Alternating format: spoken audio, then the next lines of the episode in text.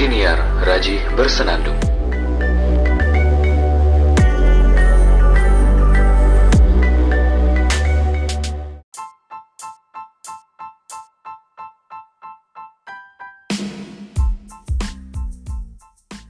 Halo semuanya, saya pengen lanjut membahas soal perundungan.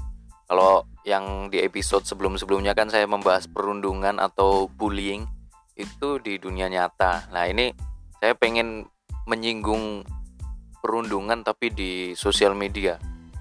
Perundungan itu sering terjadi di orang-orang yang famous, populer di sosial media, bahkan di dunia nyata. Orang yang populer di dunia nyata kemudian membuat akun sosial media, langsung orang-orang banyak follow dia gitu kan. Atau orang yang memang awalnya populer dari sosial media, macam-macam. Yang penting eh, salah satu momen ketika perundungan itu sering terjadi adalah ketika aduh bahasanya ruwet gini-gini. Uh, perundungan itu sering terjadi di orang-orang yang terkenal di dunia maya, di jagat sosial media. Apalagi orang itu membuat kesalahan, sekecil apapun kesalahannya.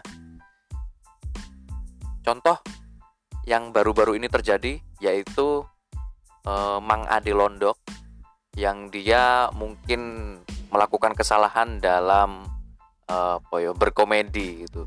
Tidak sopan, bahasanya itu tidak sopan dengan komedian yang senior, karena bukan bukan melucu tapi justru malah menyakiti. Oh well, dari kejadian itu kita langsung melihat hujatan dari netizen itu banyak untuk Mang Ade Londok. Sebelum itu, sebelum kejadian yang tidak sopan itu, sebenarnya Mang Ade Londok juga sudah mendapatkan hujatan lantaran dia itu melakukan penghinaan ke salah satu pengendara motor yang anaknya itu dibonceng, tapi dengan cara yang tidak lazim karena kondisi khusus, entah bawa barang atau apa ya. Nah tapi sama Mang Ade Londok dikatain goblok dan lain-lain. Nah itu wajar akhirnya netizen bereaksi karena uh, itu kata-kata yang kurang pantas. Padahal orang yang dikatain itu adalah orang yang sedang berjuang. Kayak gitu, uh, gimana ya? Oke, okay. ya, ya hujatan itu bisa dibilang perundungan. Yang saya contohkan Mang Ade Londok tadi itu dia menerima perundungan akhirnya. Dia dibully kan? Uh, sebelum dia melakukan hal yang tidak sopan kepada komedian senior, dia menghina pengendara motor dengan kata-kata khasnya. Lalu netizen membuli dia dengan kata-kata bahwasanya dia itu tidak sopan dan lain-lain. Ya, saya saya katakan itu bully juga gitu loh. Itu bully juga karena yang ngatain Mang Ade Londok itu banyak. Banyak. Saya bukan berarti membela Mang Ade Londok ya, tapi ya itulah bully. Itulah perundungan. Anda ngatain orang, e, ngatain orang tapi yang ngatain orang, yang ngatain dia tuh banyak banget. Gimana sih? Yang ngatain orang juga sebenarnya ngebully ya. Iya nggak sih? Masuk ngebully nggak sih? Oke, kita coba cari di Google apa itu bullying. Bullying. Perundungan adalah, muter-muter-muter, oke, perundungan atau bullying adalah perilaku tidak menyenangkan baik secara verbal, fisik, ataupun sosial di dunia nyata maupun dunia maya. Sebenarnya Mang Ade Londok itu melakukan bullying juga ke pengendara motor yang sedang membonceng anaknya dengan mungkin caranya agak aneh. Kemudian dia membuli. Dia, kemudian Mang Ade Londok ngatain si pengendara motor itu. Dia melakukan perilaku yang tidak menyenangkan sebenarnya ya, secara verbal ya. Ngebully dong berarti. Sebenarnya sudah ngebully dia.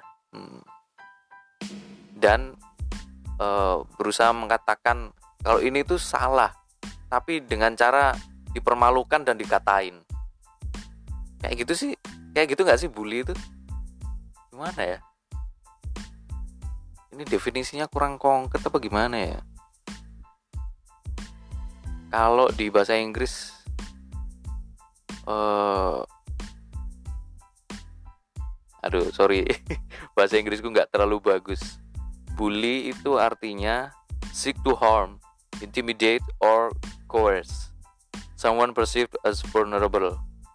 Artinya, mari kita artikan dulu. Aduh, percuma sekolah jauh-jauh tapi gak bisa langsung paham kata-kata bahasa Inggris. Memalukan sekali. Oke, kita lihat terjemahannya.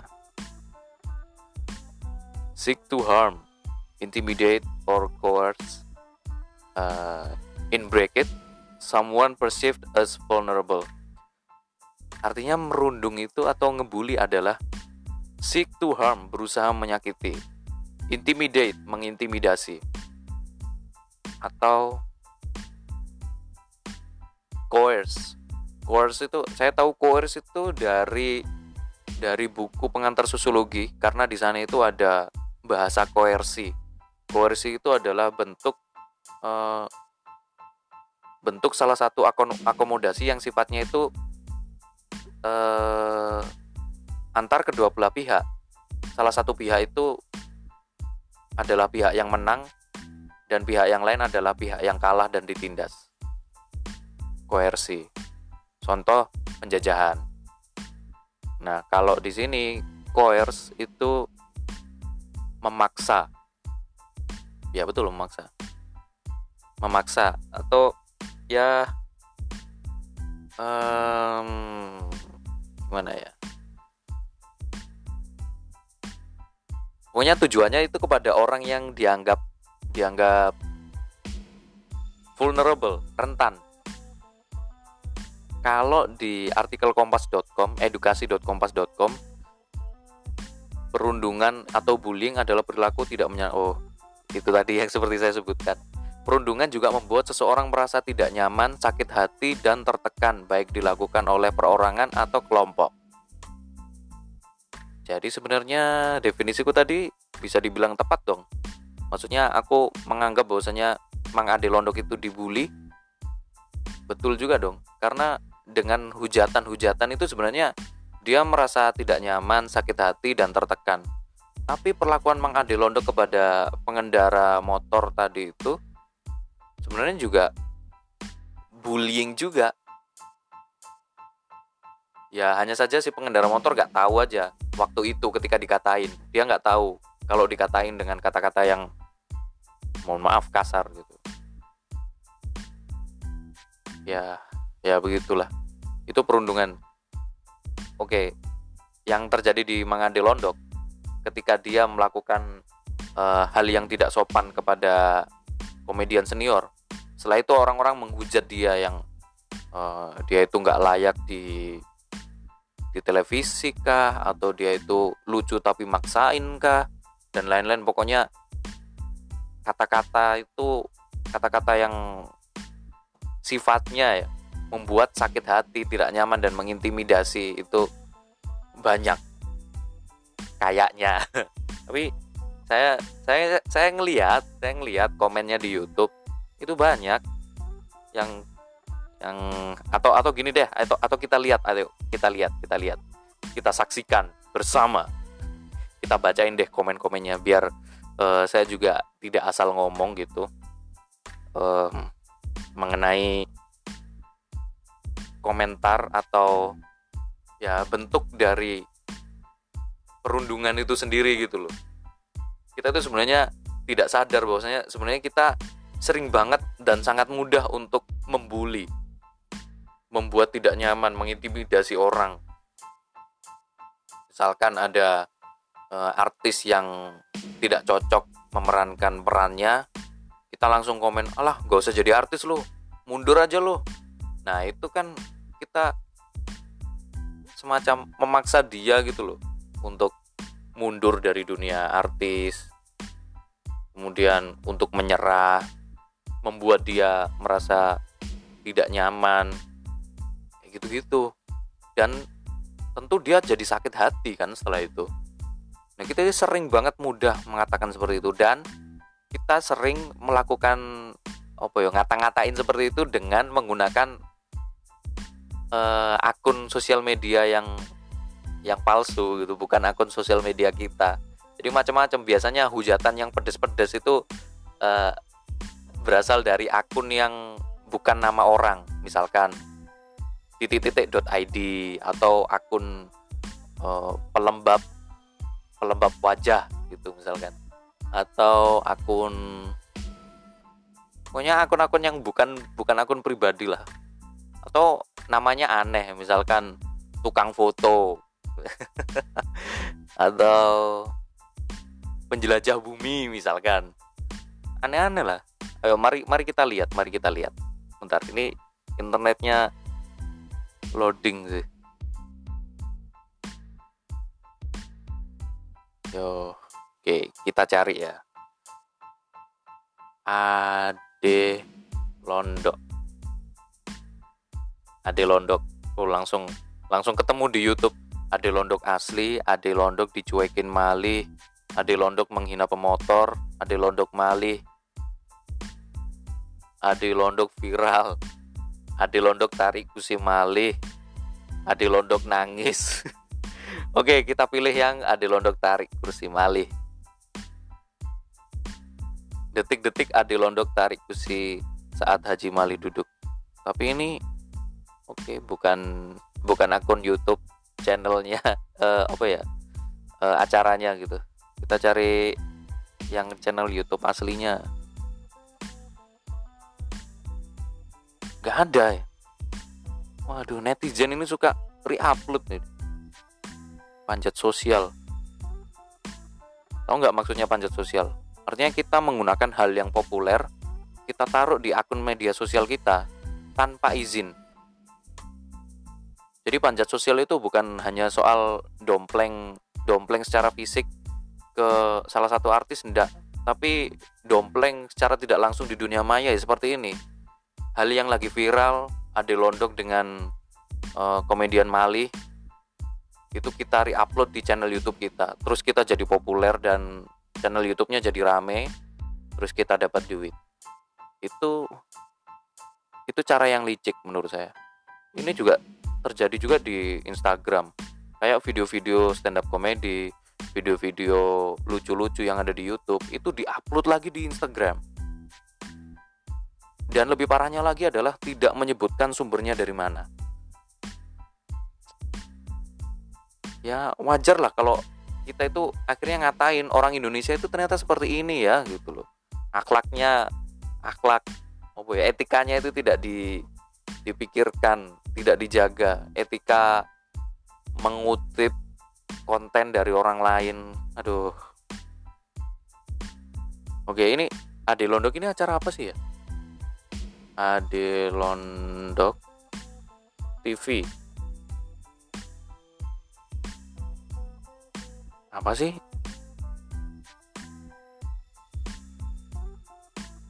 Apa yang nggak ada ya? Nggak nggak apa Trans T V? Trans T V bukan ya? Atau apa? Itu acara ini talk show bukan sih? Ade coba ya, coba ya. Ade Londok ini ini talk show. Nggak ada.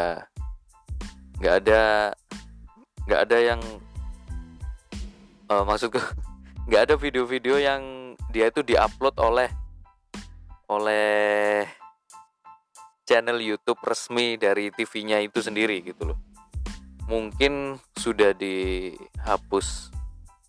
Justru malah akun-akun re-upload re-upload yang yang nggak upload. Aduh, oke lah. Uh, mungkin saya buka yang Ade Londok dan Malih yang klarifikasi. Ade Londok Malih Trans Trans T V kalau nggak salah, kemarin saya nonton juga kok. Nah ini Malih Tongtong tanggapi kasusnya dengan Ade Londok. Oke, waktu kita terbuang banyak Anda untuk nyari Oke, tidak apa-apa. Ini demi biar kita itu objektif kayak gimana sih. Seperti yang saya bilang tadi, perundungan itu seperti apa gitu. Bentuk konkretnya. Biar Anda, biar kita-kita ini enggak enggak sembarang komen gitu loh. Oke. Di sini ini adalah video komentar Malih mengenai Ade Londok. Dan juga kalau nggak salah ada Ade Londok minta maaf. Kita lihat komen netizen. Ini, komedi memang harus lucu, tapi lucunya yang wajar, jangan bikin yang kurang ajar. Oh, ini mengutip perkataan Haji Malih. Dia berdua udah berjiwa besar, yang bikin panas memang media. Oke, ini pujiannya. Gue salut Ade Londok mau mengakui kesalahan. Jarang orang yang kayak begini. Oke, Masya Allah, itulah Islam. Islam mengajarkan kita untuk menahan amarah. Tuh, disemangatin sama Pak Haji. Saya salut sama Mang Ade. Alhamdulillah akhirnya selesai masalahnya. Terus lawakan di salut dah buat Haji Malih. Semangat luar biasa. Itu ngasih minta maaf Trans. Oh, ini mengkritik Trans. Oke, minta maaf enggak, nyari rating iya. Respek Haji Malih, orang Betawi berjiwa besar. Udah ya netizen, jangan dihujat lagi. Oke. Oke, kayaknya ini ini pujian semua sih. Mana ya yang yang isinya hujatan itu ya? Biar kita sama-sama tahu hujatan itu seperti apa gitu loh. Maksudnya eh uh, apa itu namanya? Bully itu seperti apa, itu harus tahu gitu. Oke. Saya akhirnya buka video yang hasil re-upload dari channel In The Cosnet. Aduh, ini channel apa? Komentarnya dua ribu dua ratus lima puluh tiga. Mari kita simak. Ini adalah video di mana Ade Londok menjadi ber, uh, berperan sebagai Hansip. Waktu itu nah di sini Haji Malih itu berperan sebagai calon calon calon R T. Oke.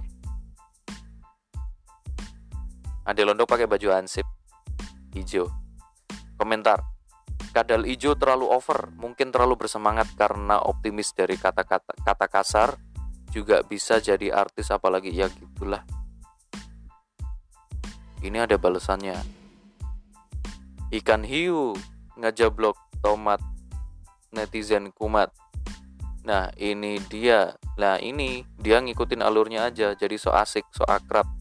Padahal ngeganggu banget tuh orang. Nah, ngatain Ade Londok yang uh, ini dari awal kadal hijau terlalu over, berarti maksudnya itu um, menggambarkan dia itu berusaha menunjuk ke orang yang pakai baju hijau di video ini, yaitu Ade Londok. Mang Ade waktu itu pakai ini kan, pakai baju hijau Hansip gitu. Terlalu over karena memang di adegan ini, di di video ini terlihat Mang Ade itu uh, sering kesana kemari dan memang ya memang begitulah adanya gitu. Nah, ini dia ngikutin alur aja, jadi so asik, so akrab, padahal ngegagu banget tuh orang. Oke. Nu bener. Nah. Selamat malam Kang Fansos, ya betul juga. Ya itu. Bocil diem aja gak tahu apa-apa. Apa sih dasar ini? Ini saling komentar, ini saling adu argumen. Oke, kita lanjut. Yang datang ke sini setelah lihat podcastnya Mas Deddy, mana suaranya? Oh, di podcastnya Deddy Corbuzier ada uh, klarifikasi dari Haji Malih. Yang setuju Hansipnya diganti Deddy Sunandar, komen guys, biar dapat job Deddy Sunandar. Oh, Deddy Sunandar, super Deddy. Hello Net T V, saran aja, mending lu mending itu Hansip Odading ganti aja sama Deddy Sunandar. Dia lebih punya etika ketika sama ketika sang seniornya lagi pulang, lawaknya juga bagus. And oke, okay, saya ngeliat itu banyak komentar YouTube, tata bahasanya kurang tertata rapi, uh, dan agak agak sulit agak sulit agak sulit dipahami, maksudnya S P O K-nya juga kurang pas, sehingga untuk memahami satu kalimat aja itu agak sulit dalam menulis yo, dalam menulis. Kalau dalam berbicara mungkin bisa bebas. Kayak saya ini kadang nggak jelas juga ngomongnya gitu. Tapi bahasa tulisan yang digunakan oleh para netizen di komentar, kolom komentar YouTube ini uh, bener-bener bahasa verbal. Kalau nggak nggak ngerti feel-nya, nggak bakal nyampe pesan yang akan disampaikan. Itu yang pakai baju hansip nggak usah diundang di T V lagi dong, nggak lucu, garing, bikin rusuh aja. Viral sih viral, tapi kok makin kesini makin tengil ya si viral ini. You think it's funny menjatuhkan orang yang lebih tua? Bro, you are not kind of funny, you are weird. Uh, viral karena toxic itu nggak bagus man. Si Ade Londok jangan diundang lagi lah, jijik gua lihat orang sombong. Ikan hiu makan tomat, karir lu mau tamat. Waduh duh. T V sekelas Net ngundang orang gak diselektif banget sih, mana gak lucu lagi, malah garing tengil. Oke. Risih lihat si Oda Deng itu heboh sendiri, suka motong omongan terus gak bisa diem, gak seru ngurusin. Oke. Oke oke oke, stop stop stop. Saya gak tahan bacanya. Oke, okay. Jika kita lihat tadi, itu isinya ngatain semua, ngatain, ngatain Mang Ade. Ya, itulah, itulah bentuk konkret dari perundungan di dunia maya. Coba Mang Ade baca ini, gimana perasaan dia? Apa nggak sakit hati? Apa nggak dia itu merasa ini nggak nyaman? Pasti dia merasa, aduh, gimana nih, serba salah. Terus merasa itu nggak nyaman, merasa terancam. Karena di komennya tadi kan banyak kayak oh, tengil, nggak lucu, nggak usah muncul di T V lagi aja. Itu dia merasa akhirnya, what? Nggak, wis, uh, nggak enak, nggak, nggak enak sudah. Gak enak ngapa-ngapain sudah. Itu contoh kecil Mang Ade Londok ya. Meskipun setelah itu ada klarifikasi dan minta maaf dan lain-lain, banyak pujian akhirnya. uh, Tapi tetap perilaku seperti ini tuh, aduh, menurut saya memang sih kalau tidak diberikan seperti ini orang jadi tidak kapok. Tapi apa iya dia baca gitu loh. Lagian kalau dia baca apa iya langsung dia, oh iya saya salah gitu. Ya mungkin dia merasa iya saya salah, tapi ada efek yang lebih dari itu. Dia akan merasa secara psikis dia akan sangat-sangat down sekali, sangat down. Dia akan merasa, weh, semua orang di Indonesia itu membenciku. Gila,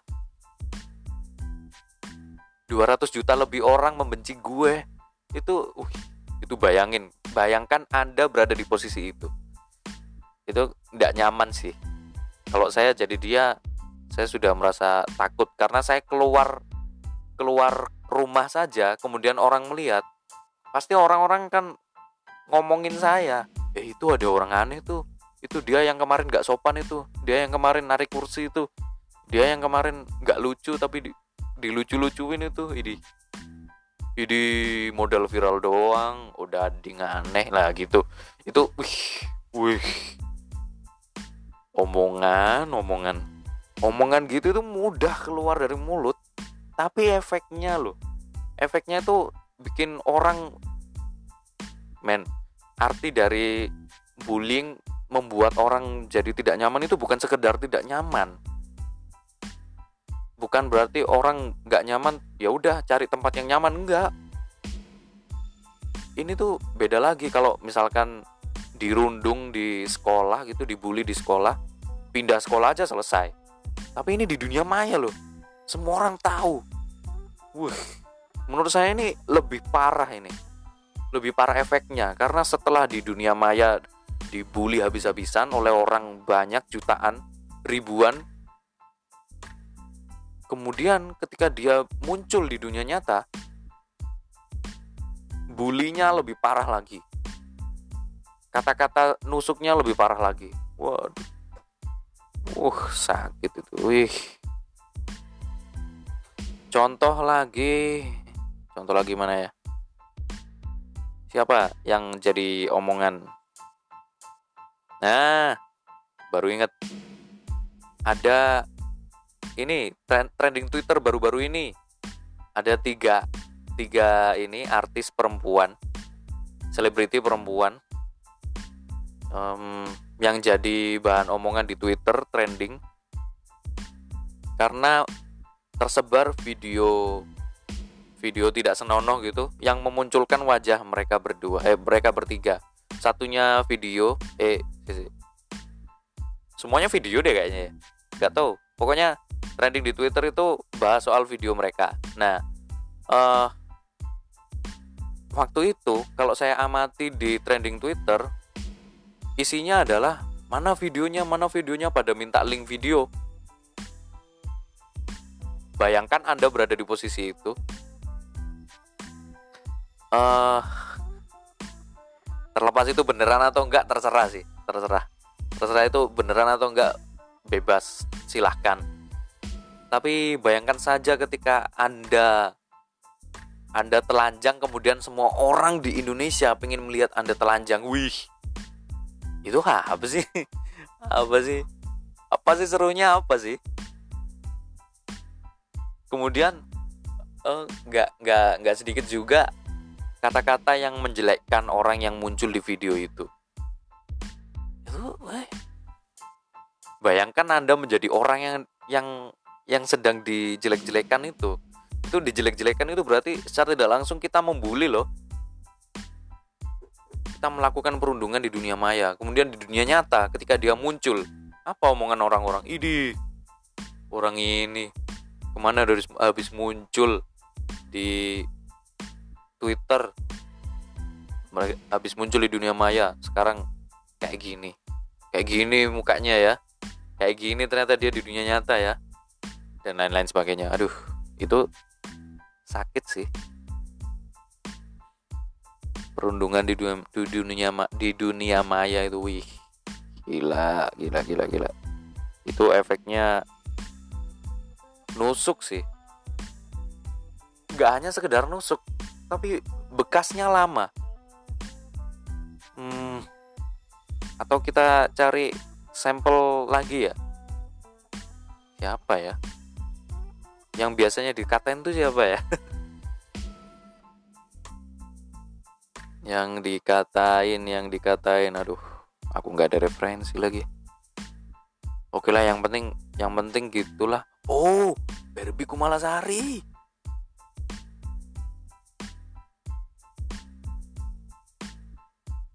Yang ini video Barbie Kumalasari yang saya lihat itu, saya nggak lihat video Barbie Kumalasari langsung sih, yang sama Boy William.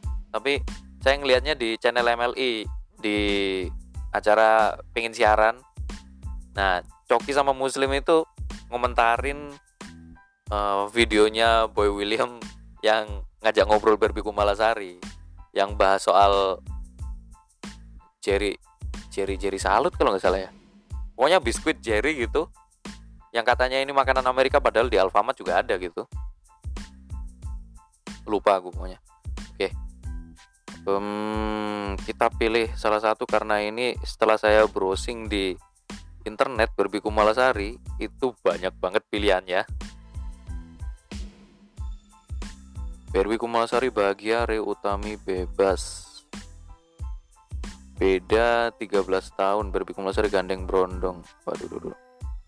Terungkap Barbie Kumalasari cuma ngaku-ngaku indigo, bukan bisik-bisik. Ini Trans tujuh acara apa ini, bukan bisik-bisik. Tapi kayak ada Uya Kuyanya ya, enggak tahu sih. Oke, enggak tahu lah. Kita baca komentarnya. Aku haus by the way, minum dulu.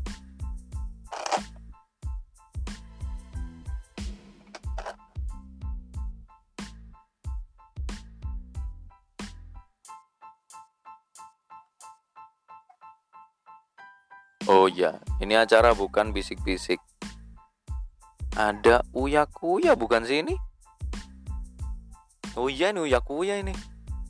Oke, okay. uh, Saya belum nonton itu. Oke, nantilah. Ini ada enam ratus tiga belas komentar. Undang Aliando sama Kak Prilly dong. Wah bahaya nih jadi oh jadi eh wah bahaya nih jadi orang yang sudah bayar buat C R, buat cara tahu kejadian, tahu mengetahui siapa yang mencuri terus dibayar karena upah indigonya.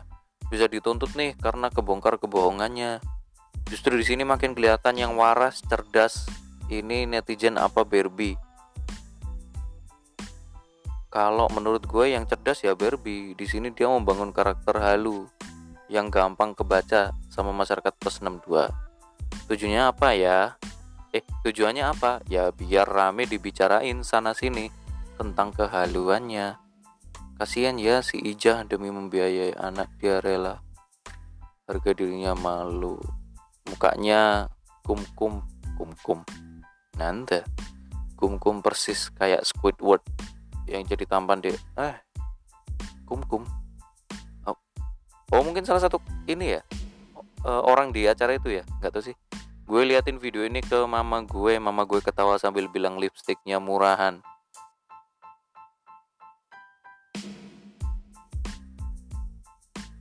Gokil, menghibur, ngeselin bet. Sumpah deh acara bukan bisik-bisik paling gokil, paling keren dah. Ketahuan juga kebohongan. Ini perempuan urat malunya udah putus, diketahuin malah bangga. Otaknya udah error. Well, oke oke oke udah.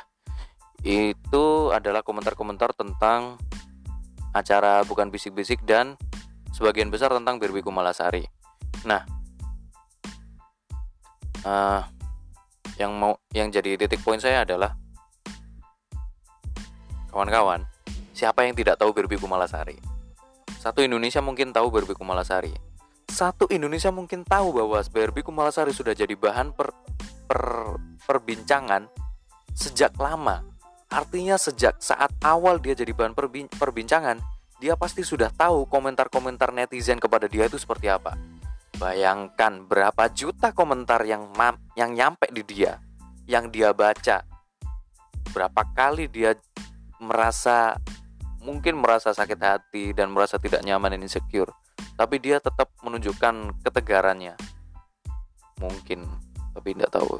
Ya, ya umumnya kalau orang di dikata-katain seperti itu ya sakit hati sih.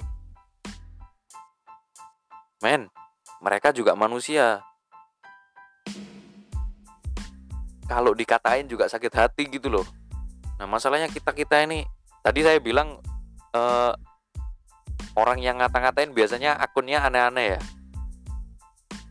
Oke, kita lihat nih.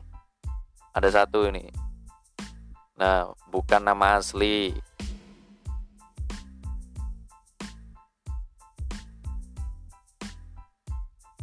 Ada beberapa yang nama asli sih. Ya maksudnya nama manusia gitu, bukan nama yang aneh-aneh. Beberapa. Ini baru YouTube sih. Gak tahu kalau Instagram ya. Instagram bisa jadi lebih parah. Oke lah nanti.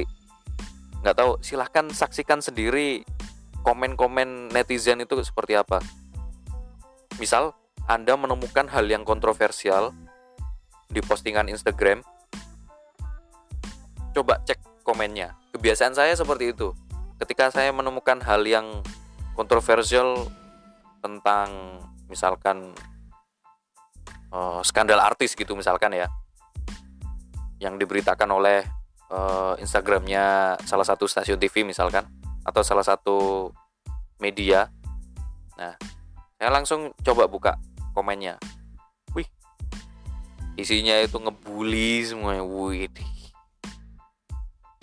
isinya ngebully, ngebully semuanya, ngebully semuanya. Waduh, coba baca aja. Waduh. Oke gile, waduh. Nah, berlaku juga dengan ini. Saya kan ngefollow akunnya Mbak Nana ya, Mbak Mbak Nana Najwa Shihab, Mbak Mbak Mbak Najwa Shihab. Aduh, sampai keliru, sampai keliru ngomong. Oke, uh, saya juga follow Narasi T V dan juga uh, akun-akun berita yang lain. Berita Satu saya follow, Tirto I D juga saya follow, dan lain-lain. Tempo juga saya follow.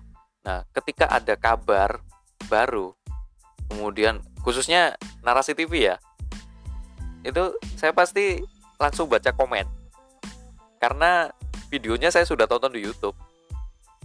Nah, saya baca komen, wih, kata-kata netizen ini macem-macem, macem-macem. Boleh kita mengkritik, tapi coba kritiklah dengan cara yang dewasa. Masalahnya, uh, gimana ya? Kalau menurut saya sih gini, gini.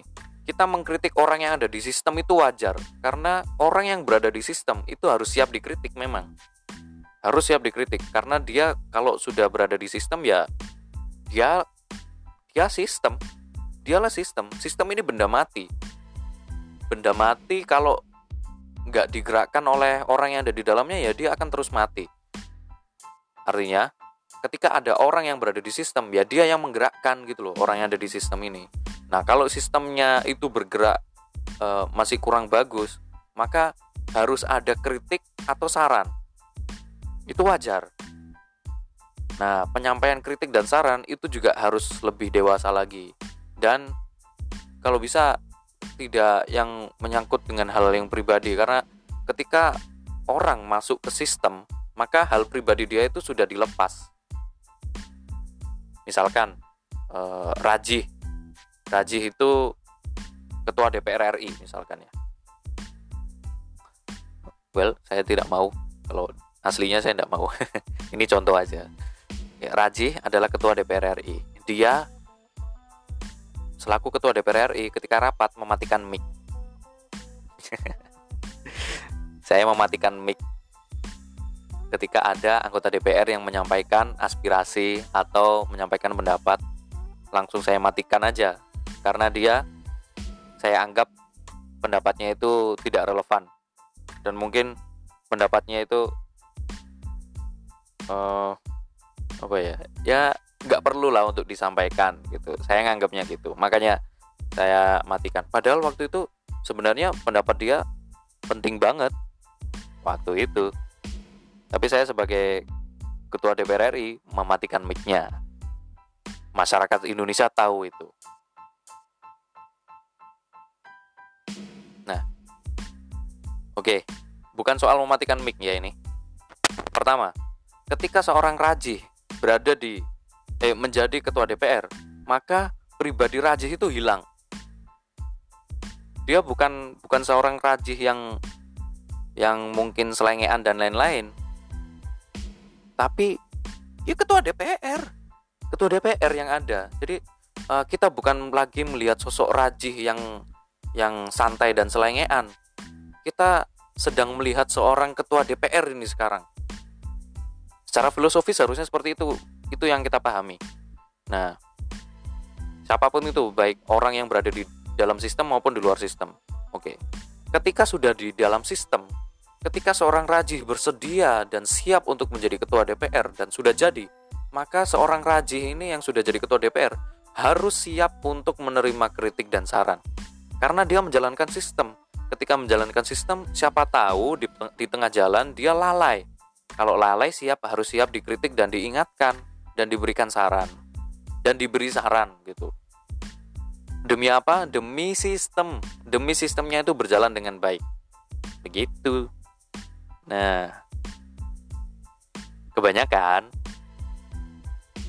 uh, orang-orang mengkritiknya itu bukan mengkritik mengkritik sistem atau mengkritik eh, yang lebih dewasa gitu. Justru kritiknya itu kritik yang lebih emosional gitu loh. Nggak tahu nih, kalau saya salah coba di dikoreksi, silakan dikoreksi. Tapi saya ngelihatnya itu arahnya itu ke sana. Kalau kritiknya secara emosional, nanti pribadi yang kena, bukan bukan seorang Rajih sebagai ketua D P R, tapi seorang Rajih sebagai pribadi Rajih. Kalaupun seorang Rajih sebagai ketua D P R mematikan mic anggota D P R yang lagi ngomong, ya silakan dikritik, masa eh, silakan dikritik, masa langsung uh, rajihnya yang dikatain, enggak. Maksudnya bukan pribadi rajihnya yang dikatain ya, cuma yang bukan dikatain ini bahasanya, tapi dikritik.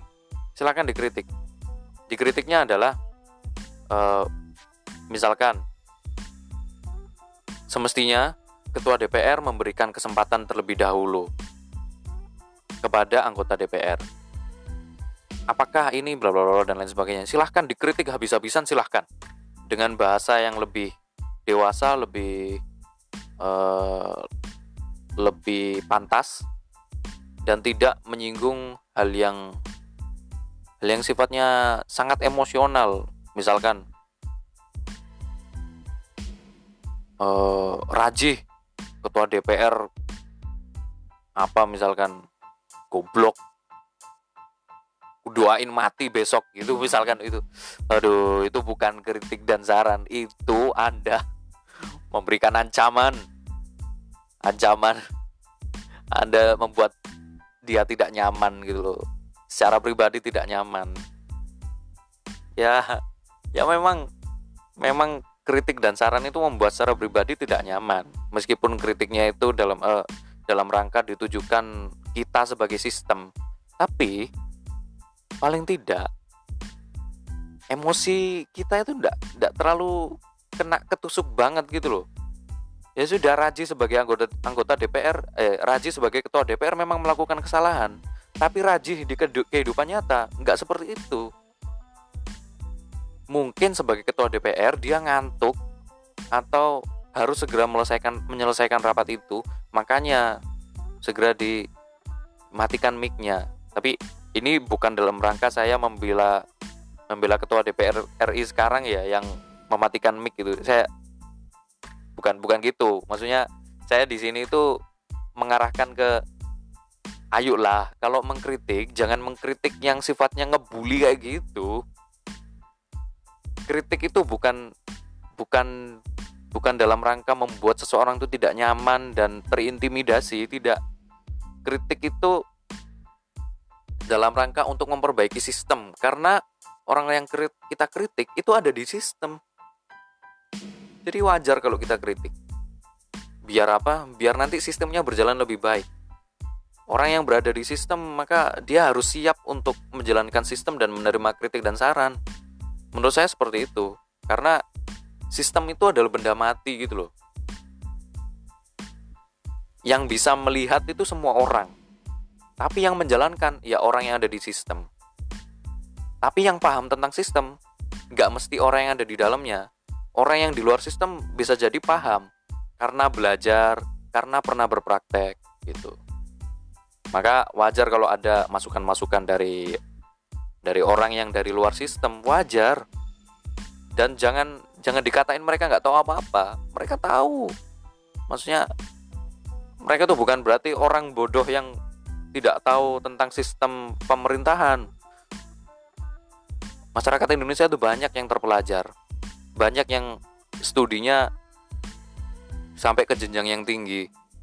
Banyak yang bak, tidak perlu studi jenjang yang tinggi, tapi konsumsi bukunya itu e, sangat tinggi. Jadi ya, hello, ayolah. Ya seperti itulah, pokoknya kayak gitu. Itu tentang perundungan di dunia maya. Ini empat puluh menit lebih, waduh. Saya sih cuma pengen uh, gimana ya? Cuma pengen mengajak Anda-anda semuanya untuk coba inilah introspeksi yang namanya uh, kata-kata itu pengaruhnya gede banget. Besar sekali. Kata-kata itu pengaruhnya sangat besar. Sekali kita ngomong yang menyakitkan hati, itu kita bisa membunuh psikis orang loh, bisa jadi. Dan macam-macam ya. Begitu sih. Semoga kita bisa jadi semakin dewasa lagi nanti dalam memberikan komentar, mungkin juga kritik dan saran. Dan ayo kita sama-sama perangi bullying. baik itu di dunia nyata maupun di dunia maya. Terima kasih, sampai jumpa di episode berikutnya.